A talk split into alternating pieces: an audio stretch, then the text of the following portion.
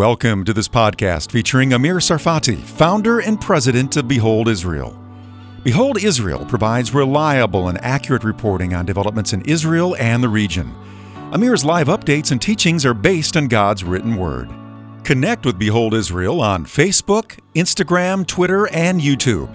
Download our free app, available on Android and Apple, under Behold Israel. Our message this afternoon is the great collusion. Hmm. Everybody, if you turn on TV, you hear Russian collusion, Ukrainian collusion, Trump's collusion. You hear about collusion all the time. And it's about time that you understand that everything I just mentioned is absolutely a non collusion.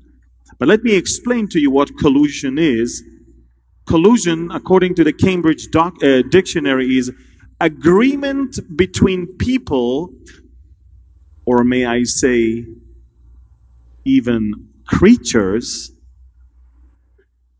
to act together secretly or illegally in order to deceive or cheat someone, or may I say many. See, the master deceiver is Satan. It's, by the way, all he knows. The Bible says that he is this, the deceiver of the nations. And the Bible says that even when he was thrown for a thousand years into the bottomless pit, so he may deceive the nations no more, than when he was released for a short time, he went out and deceived the nations once again. That's all he knows.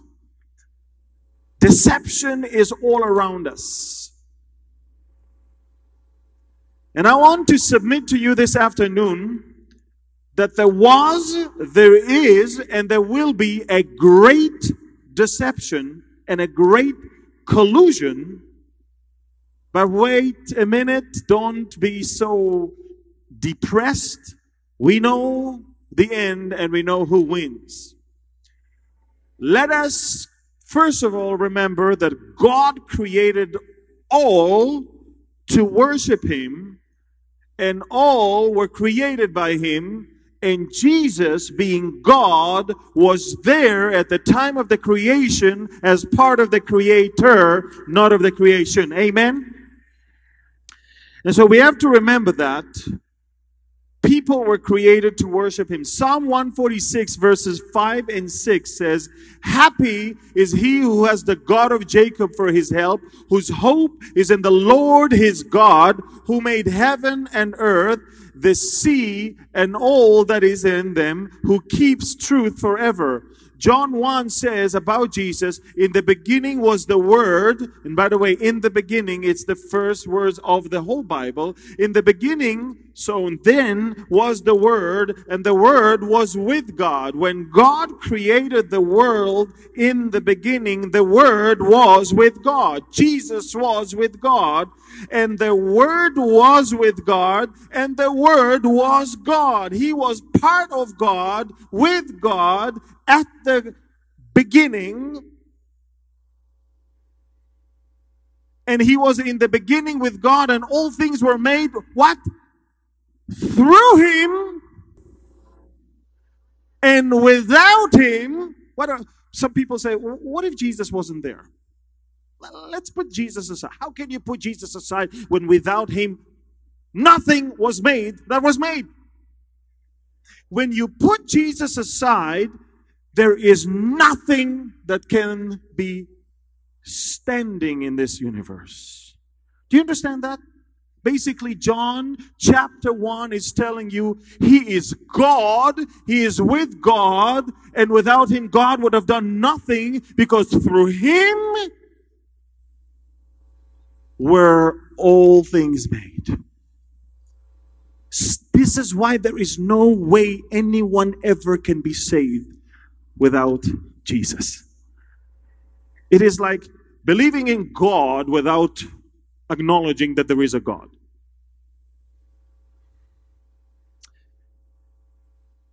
Now we have to also remember in Colossians 1 it says, He has delivered us from the power of darkness and conveyed us into the kingdom of the Son of His love, in whom we have redemption.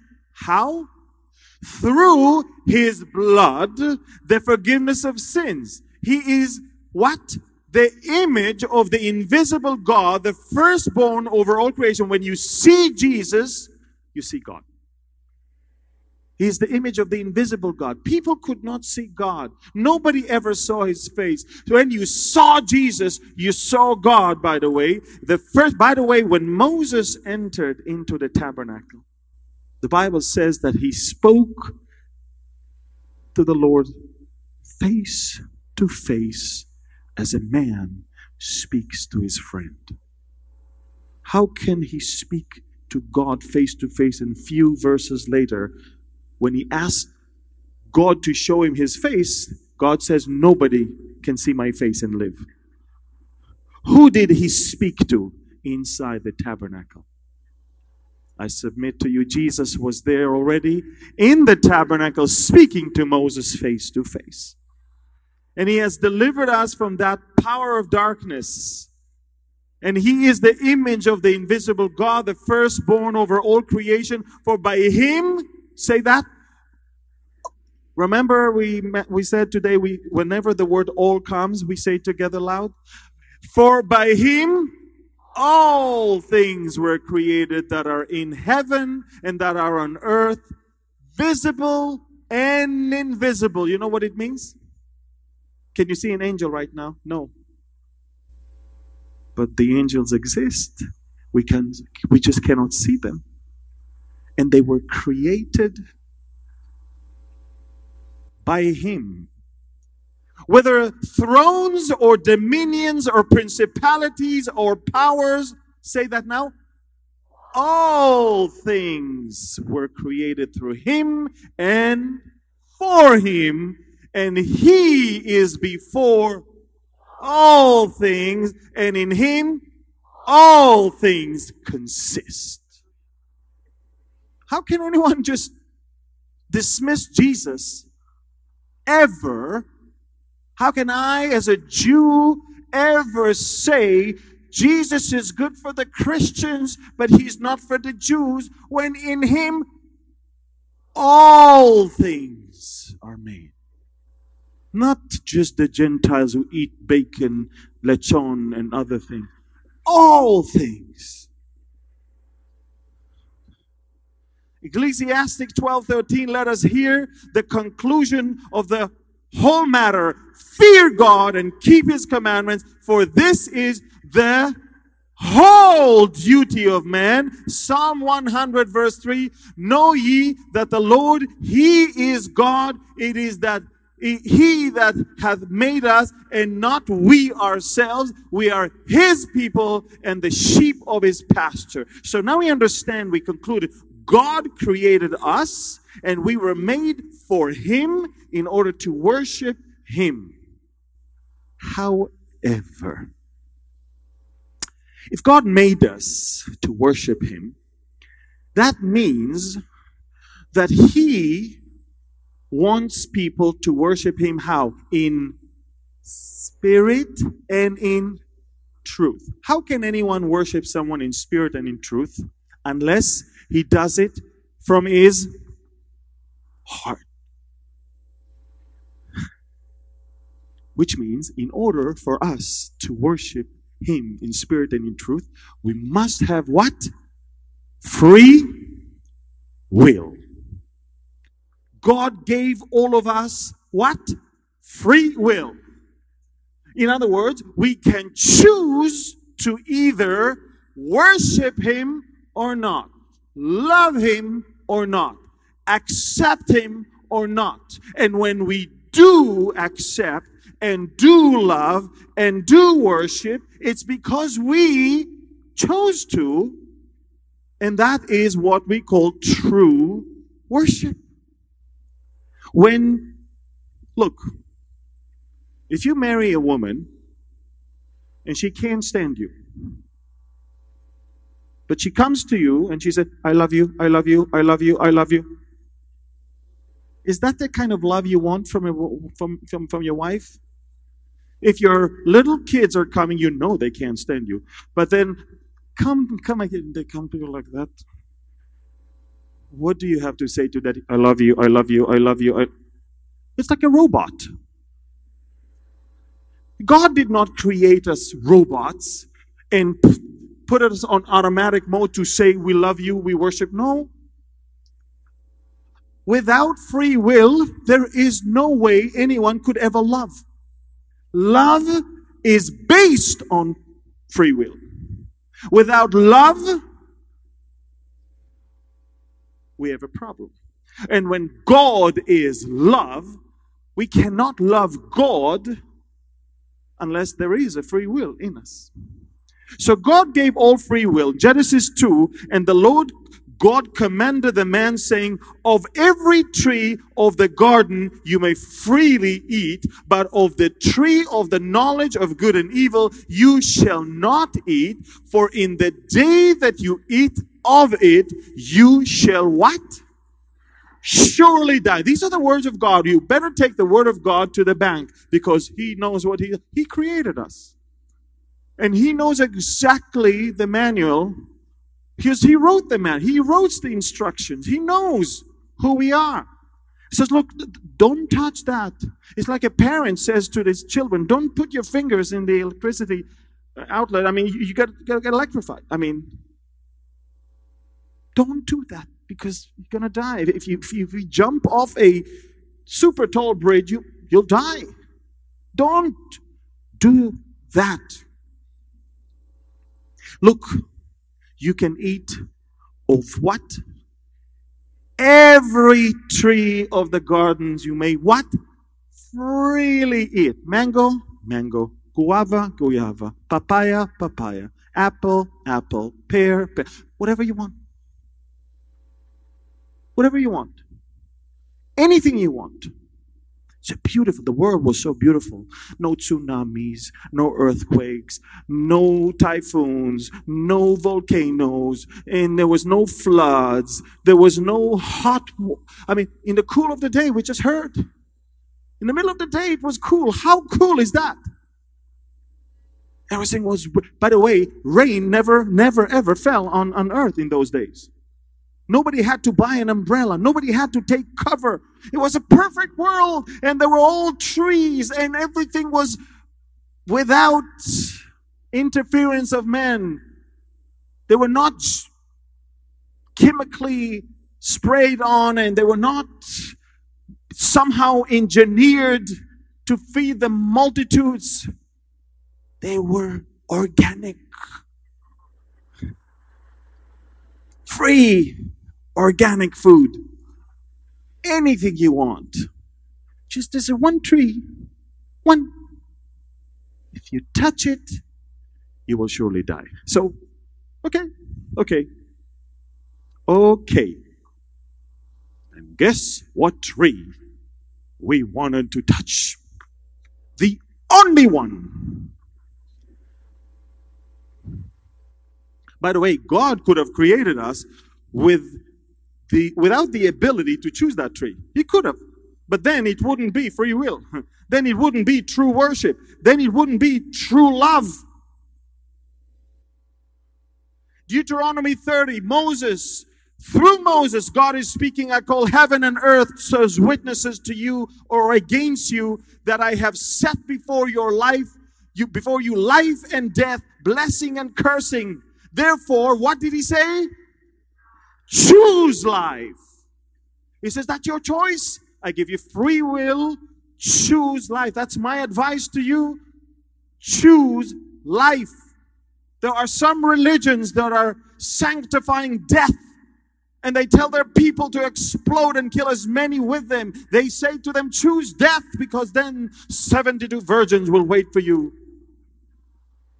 And then they get to heaven and it is a spelling mistake, a 72 year old virgin that is waiting for. I'm not even sure what it is, but how pathetic it is that all that is being promised to them is on this sexual realm.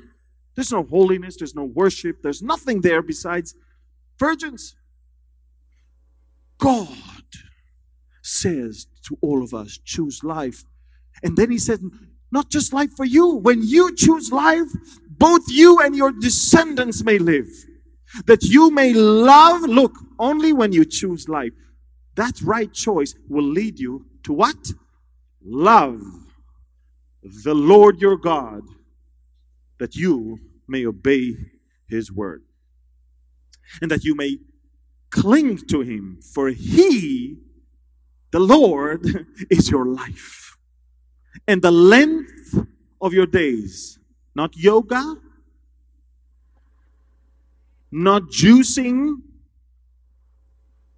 the length of your days, the life that you need is God.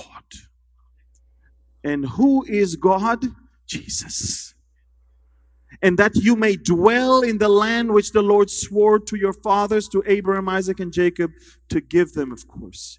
Joshua also, after Israel entered the land, after they've seen miracles after miracles, after he already divided the land between all the tribes and each one received his tribal allotment, Joshua is finally sitting down and he realizes those people, they got it too good, too fast, too well, and hmm. So he said to them, If it seems evil to you to serve the Lord, what? Choose for yourself this day whom you will serve. Whether the gods which are your fathers served that were on the other side of the river, or the gods of the Amorites in whose land you dwell. But as for me and my house, we will serve the Lord. It's a choice. Let's say together, as for me and my house, we will serve the Lord. That's a choice. Ezekiel 18 says, Therefore I will judge you, O house of Israel, every one according what? To his ways, says the Lord God. Repent! Wow, it's a biblical word, I just realized. Repent and turn from all your transgressions so that iniquity will not be your ruin. Cast away from you all the transgressions which you have committed and get yourself a new heart and a new spirit. For why should you die, O house of Israel? God, through the prophet, says you need to be saved, Israel. Religion will not save you. Why should you die? For I have no pleasure in the death of one who dies. God is telling you right now, I'm the God of the living and I want you to live. You need to choose life and I take no pleasure in seeing anyone dead, says the Lord God. Therefore, what? Turn and live. John 1, but as many as received him, to them he gave what? The right to become children of God. If you receive Jesus, then and only then you're a child of God. All of us are children of God. No, only if you receive him. We're all created in the image of God. No, only Adam was. Sorry to tell you that. The rest of you are created in the image of Adam and his descendants. Do you understand that? Seth was created by the image of Adam, not God. Adam was already a sinner. We're born in sin. How do you dare? The baby is. You are born in sin. David said that. In sin, my mother has conceived me. Psalm 51. To them he gave the right to become children of God, and to those who believe in his name, who are born not of blood, nor of the will of the flesh, nor of the will of man, but of God. He says the only people that can call themselves children of God are those that were born again. Revelation 3:20 Behold I stand at the door and knock if anyone hears my voice and open only if you hear his voice and what? And open, there is an active side on your part. Open the door, then I will come in to him and dine with him and he with me. So we already established God created everyone and God gave free will to everyone, but then came the temptation. temptation. And we know that in Genesis 3 that there was a real serpent and it, it, it, it, really received a real physical curse to crawl on its belly and eat dust for the duration of his life. Satan is not a, a physical being, although he can operate in the physical realm. He's a spiritual being that operates in the spiritual realm as evidences, as evidence in many passages that detail his spiritual attributes. We know that in First Peter, in Matthew, in Acts, in Ephesians. But in this amazing case of that first temptation, we know that Satan was, in a way, entering into that creature, the serpent, from other passages, we also find an important principle. Satan and demons can enter into people and animals and influence them. We've seen that. Remember, when the demons were casted out of the demon possessed men, they entered into a, a herd of swines, if you remember that. And those herd of swines were losing it, running all the way into the Sea of Galilee and drowned. Genesis 3 14 and 15. So the Lord God said to the serpent, Because you have done this, you are cursed more than all cattle and more than every beast of the field. On your belly you shall go, and you shall eat dust all your days of your life. And I will put enmity between you and the woman, and between your seed and her seed, and shall bruise your, he shall bruise your head, and you shall bruise his heel. This is the very first Bible prophecy in the history.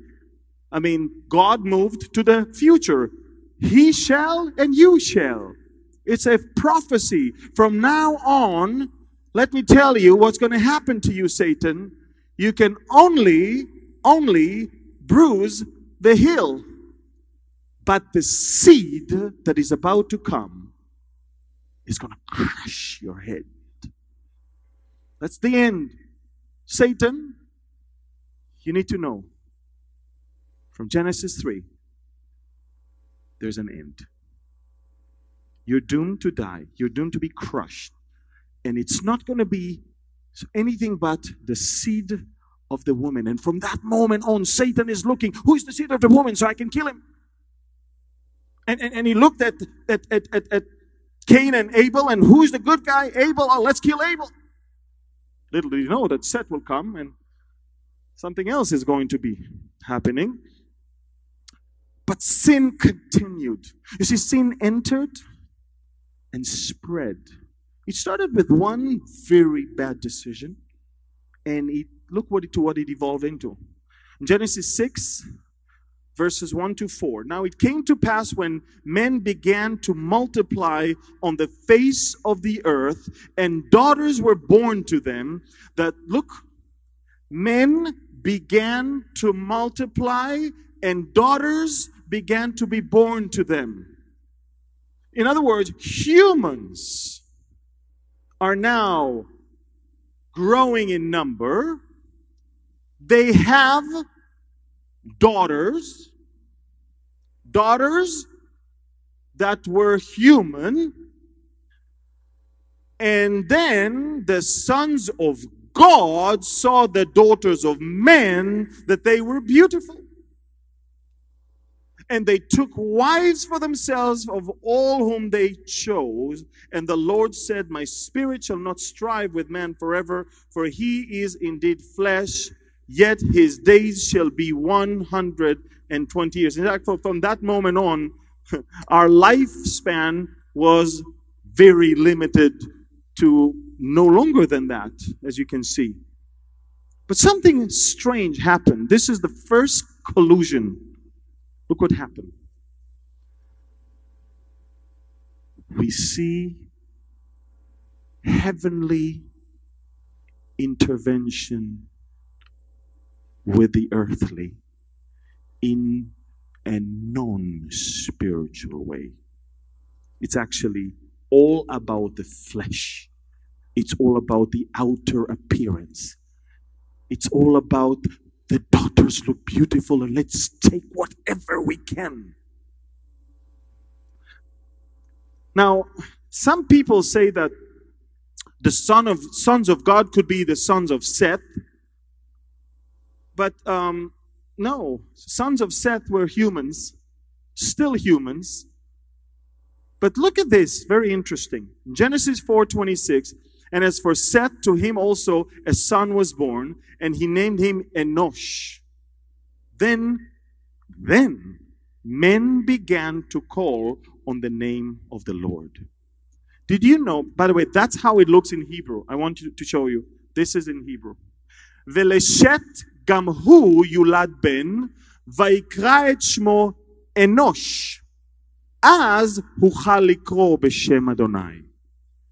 In other words, when Enosh was born, the, the descendants of Enosh started, then men began to call on the name of the Did you know that in the words, in the Hebrew language, there is no word humanity?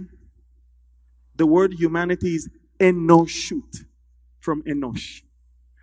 The words humans is bnei enosh, the sons of enosh, which by an interesting way we're basically saying humans originally were created and designed to what? To call upon what? The name of the Lord.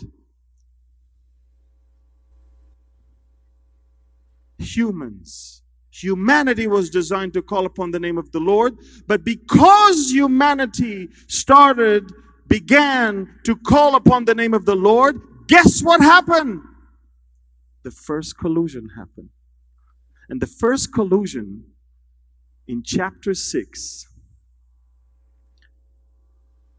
brought forth the giants on the earth in those days and also afterwards when the sons of God came into the daughters of men and they bore children to them. Look, when humans men, uh, marries humans, giants are not being born. We are incapable of creating a new race that is not something that God ever made. There is something out of the ordinary that happened here that only could have happened if fallen angels actually looked into the daughters of men, and those were the mighty men who were of old, men of renown. By the way, the whole world must have started worshiping them. The whole world was fearing them, worshiping them. Men of renown is a title that may have caused the flood to come when earth was so polluted and so ungodly. When it's the men that are renowned, when it's the the creatures of the flesh from the from, from, from the side of the mankind and the disobedience from the side of angels. Because the Bible is very clear. Angels do not marry in heaven. Doesn't mean they cannot. They do not. It's very interesting. Who are those sons of God again? Some says it's the son of Seth, some says nobles, aristocrats, and kings, and of course, the fallen angels. The reason why I personally, and by the way, you can hold a different opinion than me, it's just that I'm the teacher right now. So you're going to have to wait with that. Nephilim were in the land. The word Nephilim comes from the Hebrew word to fall, fallen. Nafal in Hebrew, fell down. Men are already on earth, they don't have to fall down. Yes, you fall in sin, but to actually physically fall from one place and another to another in order to create a new breed of, of semi-human, semi creatures that I don't even have a word to describe, you have to be fallen. And this is what I'm trying to say. The first collusion that we see is Satan, of course, had gathered with him angels, and this is angels versus God. And it's interesting because Isaiah 14, when he describes Satan, how you are fallen from heaven, O Lucifer, son of the morning, how you are cut down to the ground, you who weaken the nations, for you have said in your heart, I will ascend into heaven, I will exalt. By the way, that tells you that there are different levels in heaven. If Satan was in heaven, yet he wanted to ascend into where God is, that means that there are levels in heaven. It, when Satan was thrown down, it doesn't necessarily say it was thrown down to earth, because to come back to earth will only happen when we go to heaven. And that is, of course, the great exchange when the restrainer is removed. We go up, he comes down. And we'll see. But I want you to see, he says, Go up, ascend into heaven, exalt my throne above the stars of God. I will also sit on the mount of the congregation on the farther side of the north. I will ascend above the height of the clouds, which means he is somewhere lower than that. And I will be like the Most High. That's what Satan wants to be a counterfeit, like the Most High. And yet you shall be brought down to Sheol, to the lowest depth of the pit. Those who see you will gaze at you and consider you, saying, Is this the man who made the earth tremble, who shook kingdoms, who made the world as a wilderness and destroyed its cities, who did not open the house of his prisoners? All the kings of the nations, all of them, sleep in glory, everyone in his own house, but you are cast out of the grave like an abom- abominable branch. But let me continue also to Ezekiel 28. In Ezekiel 28, he says, Moreover, the word of the Lord came to me, saying, Son of man, take up the lamentation for the king of Tyre and say to him, and look at the description. Thus says the Lord God, you were the seal of perfection, full of wisdom and perfect in beauty. You were in Eden, the garden of God. Every precious stone was your covering the sardius, topaz, and diamond, beryl, onyx, and jasper, sapphire, turquoise, and emerald with gold. The workmanship of your timbrels and pipes was prepared for you on the day you were created. He is a created being. And you were in the anoint, you were the anointed cherub, the anointed angel who covers. I established you. You were on the holy mountain of God. You walked back and forth in the midst of the fiery stones. You were perfect in your ways from the day you were created until what? Iniquity was found in you. By the abundance of your trading, you became filled with violence within and you sinned. Therefore, I cast you as a profane thing out of the mountain of God and I destroyed you, O covering cherub or angel from the midst of the fiery stones. Your heart was lifted up because of your beauty. You, you, see, it's all about the outer beauty. It's all about the looks. It's all about the flesh. He thought he is something else and you corrupted your wisdom for the sake. It's wisdom and it's beauty, the two things that the world is worshiping today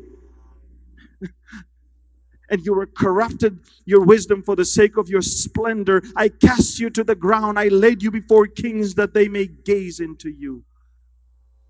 All who knew you among the peoples are astonished at you.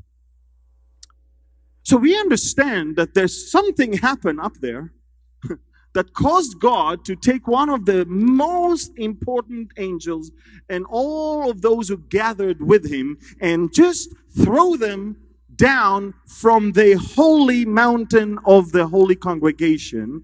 And now they may not be on earth necessarily, but they are much lower than anything else. And we know that uh, there were many of them. Now, generally, how many angels are there in heaven? Look, the Bible gives us bits and pieces about that one. In Matthew 26, Jesus said to him, Put your sword in the place, for all you who take the sword will perish by the sword. Or do you think that I cannot now pray to my Father and he will what? He will provide me with what? More than 12 legions of angels?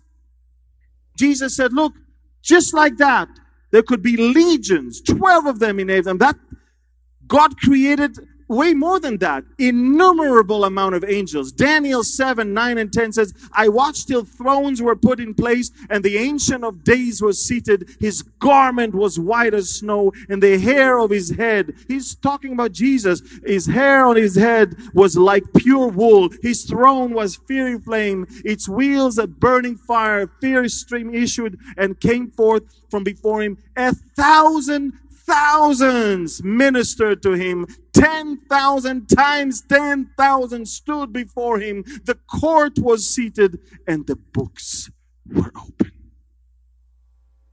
And if that's not enough, you see in Hebrews 12, 12, 22, but you have come to Mount Zion and to the city of the living God, the heavenly Jerusalem, to what? To an innumerable company of angels. Even in Revelation 5, it says, And then I looked and I heard the voice of many angels around the throne, the living creatures and the elders, and the number of them was 10,000 times 10,000 and thousands of thousands, saying with a loud voice, Worthy is the Lamb who was slain to receive power and riches and wisdom and strength and honor and glory and blessing. Did angels reproduce with humanity? Well, look what it says in Matthew 22. It declares that at the resurrection, people will neither marry nor be given in marriage, and they will be like the angels in heaven. However, the text does not say angels are not able to marry. Rather, it indicates only that angels do not marry. Then in Matthew 22 30, it refers to the angels in heaven that it is not referring to fallen angels who do not care about God's created order and activity and actively seek ways to disrupt God's plan. Remember, from the moment men started calling upon the name of the Lord, Enosh, Bnei Enosh, designed to call upon the name of the Lord, that's when Satan says, oh, we must do something about this because I thought after the the fall in Garden of Eden, I already destroyed them all. Oops. They start calling upon the name of the Lord again. Let's go down and mix with them and destroy them. Interesting. We know that while angels are spiritual beings, they can appear in human physical form. We've seen it. The men of Sodom and Gomorrah wanted to have sex, if you remember, with the two angels who were with Lot. It is plausible that angels are capable of taking on human form, even to the point of replicating human sexuality and possibly even reproduction. And why, why do the fallen angels do, do not do this more often? It's simply because God imprisoned the fallen angels who committed this evil sin then, so that the other fallen angels would not do the same. And we know that we know that from Jude chapter or verse 6. We know that. They okay, so so what happened? There was a war. Angel, I mean, a great angel such as Satan was actually gathering his, his own group of angels. They started colluding, the great collusion up there in heaven and there's a heavenly war of the loyal angels against them. Believe it or not, we may live our life now, right now, right here, sipping from our Starbucks double espresso, yet there is a war going on in the heavenlies. Spiritual war that it's in the places that we cannot see. Now a great sign appear in heaven, a woman clothed with the sun, with the moon under her feet, and on her head a garland of 12 stars. And then behind the, uh, but then being with child, she cried out in labor and in pain to give birth. And another sign appeared in heaven. Behold, a great fiery red dragon having seven heads and ten horns and seven diadems on his head. And his tail drew a third of the stars of heaven and threw threw them to the earth, and the dragon stood before the woman. Look, and then he says, who was ready to give birth to devour her child as soon as he was born. Who is that child? Jesus. Who is that woman? The nation of Israel. Who was that dragon? Satan. And what did he want to do? Immediately kill Jesus when he's born. Remember that. Hello? All the babies in Bethlehem had to be killed from two years and below. But she bore a male child who was what? To rule in the future. To rule all nations with a rod of iron. And her child was cut up to God and his throne. you know where Jesus is right now.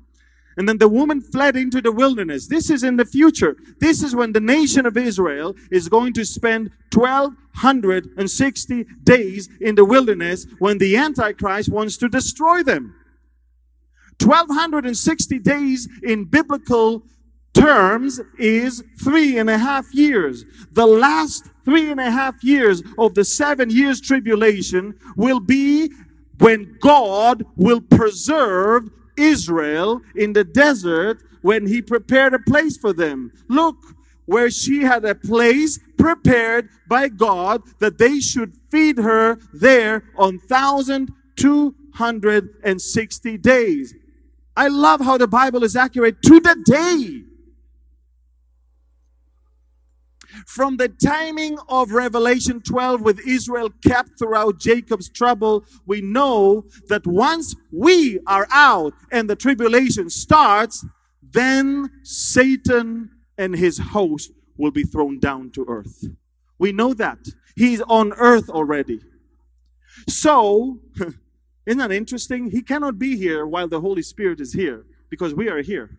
When we're taken out of here, the restrainer is removed then that war that was in heaven is now, boom, going to be on earth.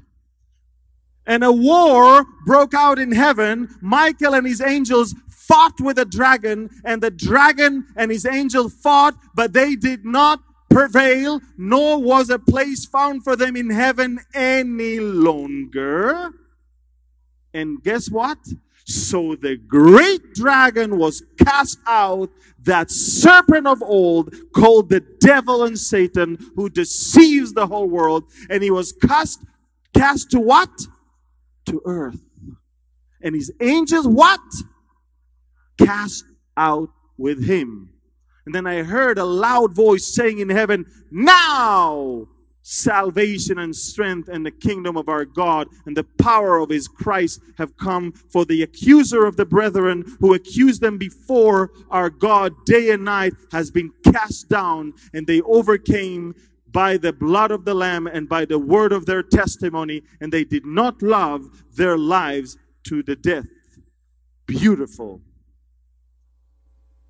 and in Revelation 12, 7 to 17, it continues all the way to the end. And the dragon was enraged with a woman, and he went, he wanted, he went to make a war with the rest of her offspring, with Israel, who keeps the commandments of God and have the testimony of Jesus Christ, when, of course, they were ministered to by 144,000 of all the 12 tribes of Israel. So, what do we see?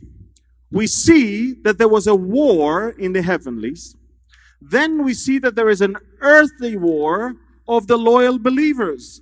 All of us are being described throughout our lives as people that are engaged in a spiritual warfare. Paul said to Timothy, I finished the race. I fought the good fight. That means there is a fight to fight. That means that the life of the believer from the moment you become a Christian is not picnic. It's actually paved with so many struggles and so many spiritual warfare.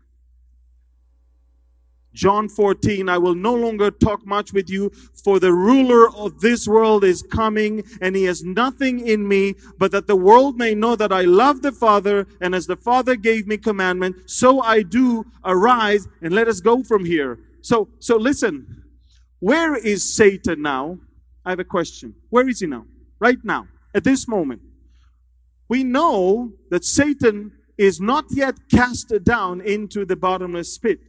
We also know that he can only be himself, the dragon, on earth when? When the great exchange happened.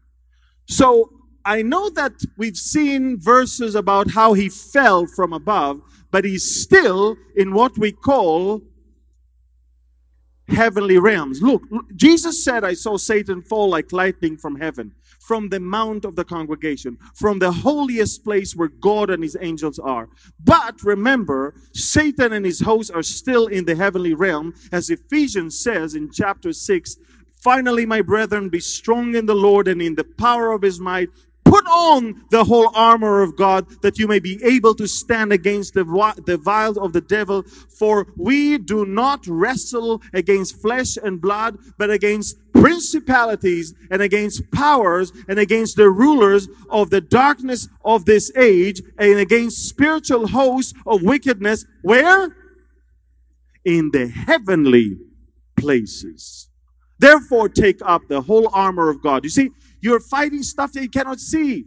It's in the heavenly places. It's invisible. Satanic attack, diabolic attack, demonic attack. You can't see those demons, but they're all over. Jesus could easily see them, by the way. He could easily um, uh, be able to cast them out. And then, of course, He gave us that power. But listen, without Christ and without that Spirit of God, you cannot see those demons. You cannot see that amazing war. And stand therefore, having girded your waist with truth, having put on the breastplate of righteousness, and having shod your feet with the prep, uh, preparation of the gospel of peace, above all, taking the shield of faith with which you will be able to quench all the fiery darts of the wicked one and take the helmet of salvation and the sword of the spirit which is the word of god Pre- look the sword of the Spirit, it's the Word of God. Without the Word of God, you have no weapon. you know, there was a lady that came to the airport, and I don't suggest that you do that. But the security in Israel is very, very, very, very tough. And do you have weapon? Yes, I do. it's the Word of God. She had a Bible with her. But that weapon, that sword, is the Word of God praying always with all prayer and supplication in the Spirit, being watchful to this end with all perseverance and supplication for all the saints and for me, that um, utterance may be given to me, that I may open my mouth boldly to make known the mystery of the gospel, for which I am an ambassador in chains, that in it I may speak boldly as ought to speak.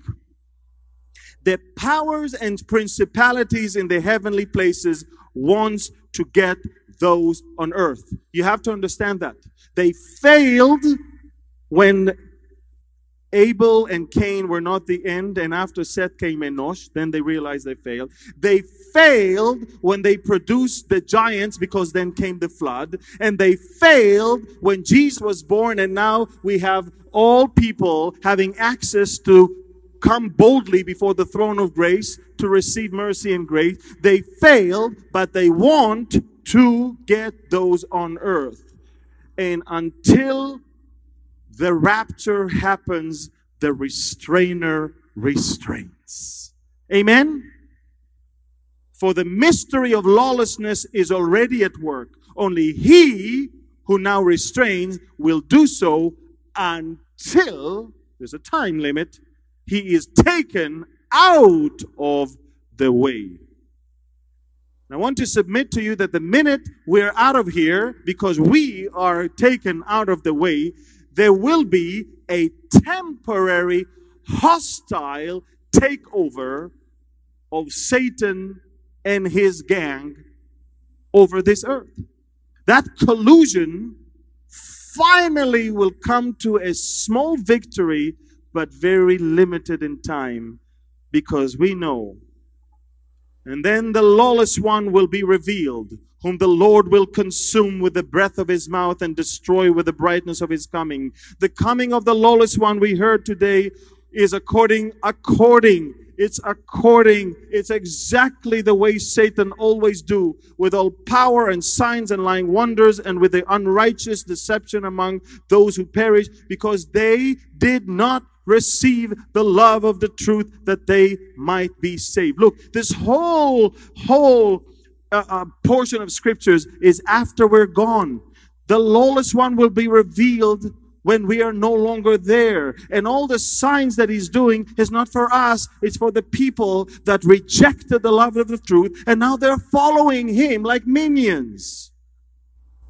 But then Zechariah 14 says, the return of Jesus to earth to reign.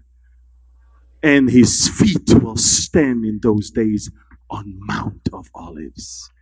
And behold, the Lord comes back and his saints are coming with him.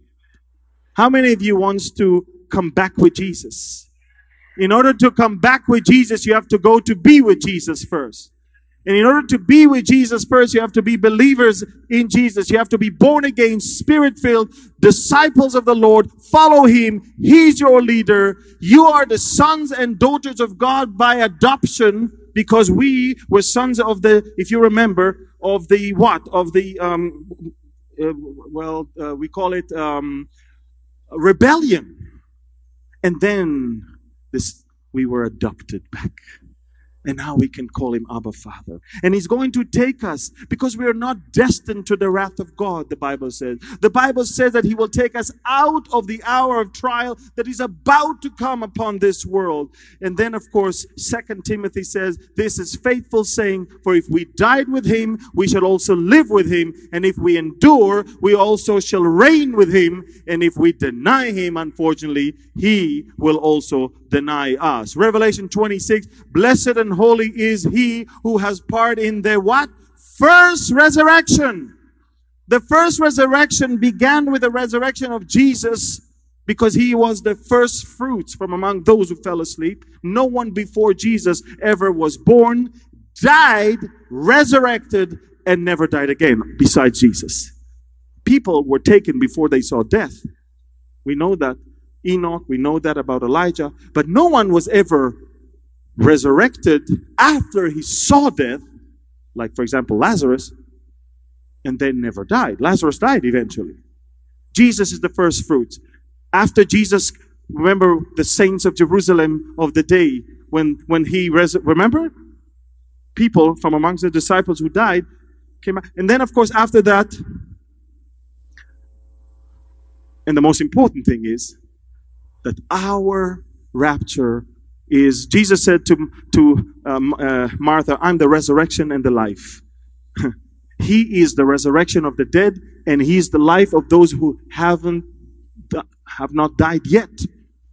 And I believe with all the signs that we see around the world, when Israel is back in their land, when Jerusalem is back in our hands, when all the nations around us are collaborating together, waiting for the moment to invade and to take with that hook of the oil and the gas we just found, and Russia and in Iran and Turkey are now allies, and Libya and Sudan are waiting around the corner. We see apostasy all around. We see false messiahs Hello, right around the corner over here. We see nations against nations, kingdom against kingdoms. We see earthquakes, pestilences, volcanoes. We see all the signs that Jesus said that will characterize the end times. It's all there.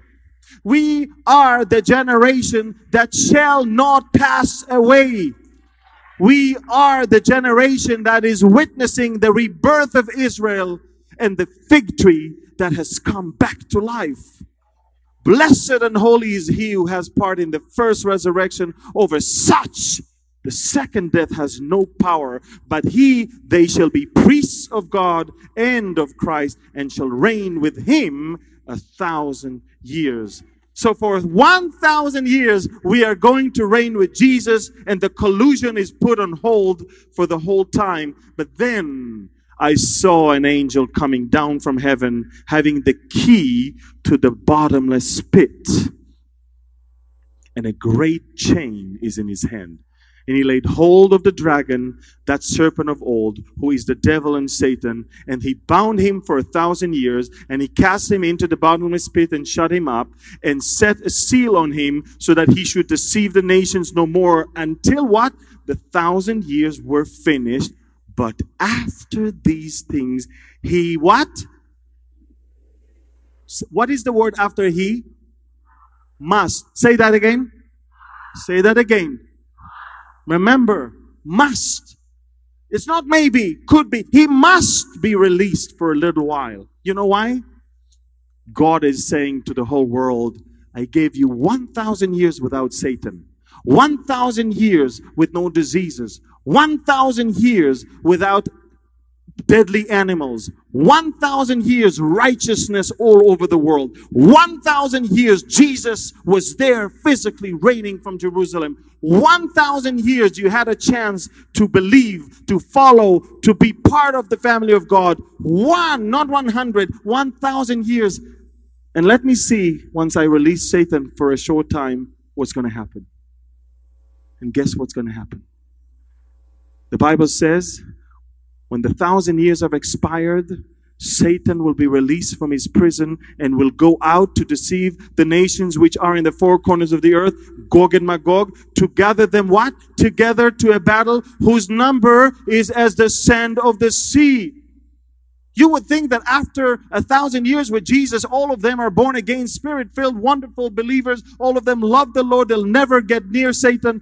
The number of the sand of the sea, they went up to the breadth of the earth and surrounded the camp of the saints and the beloved city. And fire then came down from God out of heaven and devoured them. The devil who deceived them was cast into the lake of fire and brimstone where the beast and the false prophets are, and they will be tormented day and night forever and ever. That was the end of the final collusion. And forever and ever means forever and ever. And I want to conclude with the words that Paul said to Timothy Be watchful in all things, endure afflictions, do the work of an evangelist, fulfill your ministry. Look at yourself we just heard from Pastor Barry that pastors are there to teach the flock to do what?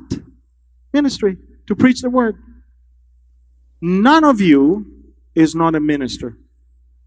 All of you must do ministry by ways of a simple order from the Word of God. There will be wars, there will be tri- uh, trials, in this world you will have tribulation, Jesus said. But that should not stop you. Because he who endures will sit with Jesus on that throne and judge with him and rule with him. And until then, let's fight the good fight. Not punching in the air but fighting the good fight. Let's run the race, not just walking or running in order to win, as 1 Corinthians 9 says. Endure afflictions and do the work of the evangelist. Look, nothing is an excuse not to preach the gospel. Fulfill your ministry. Father, I thank you for your word. I thank you that the great collusion is very, very clear and evident to us, and it's not going to surprise us. We've seen it from the dawn of history. We've seen the pathetic attempts of the enemy to take over, to be the master and the ruler of this world and to completely deceive all the nations around. And Father, you have appointed Israel to be your witnesses, and later on, you have appointed the church to be your witnesses, and you have created both of them as two trumpets that must sound the very fact that you are about to come back again to this world. And Father, you said in your word, if a trumpet makes an uncertain sound, who is going to prepare for a battle? So today, from this place, we present ourselves again as trumpets.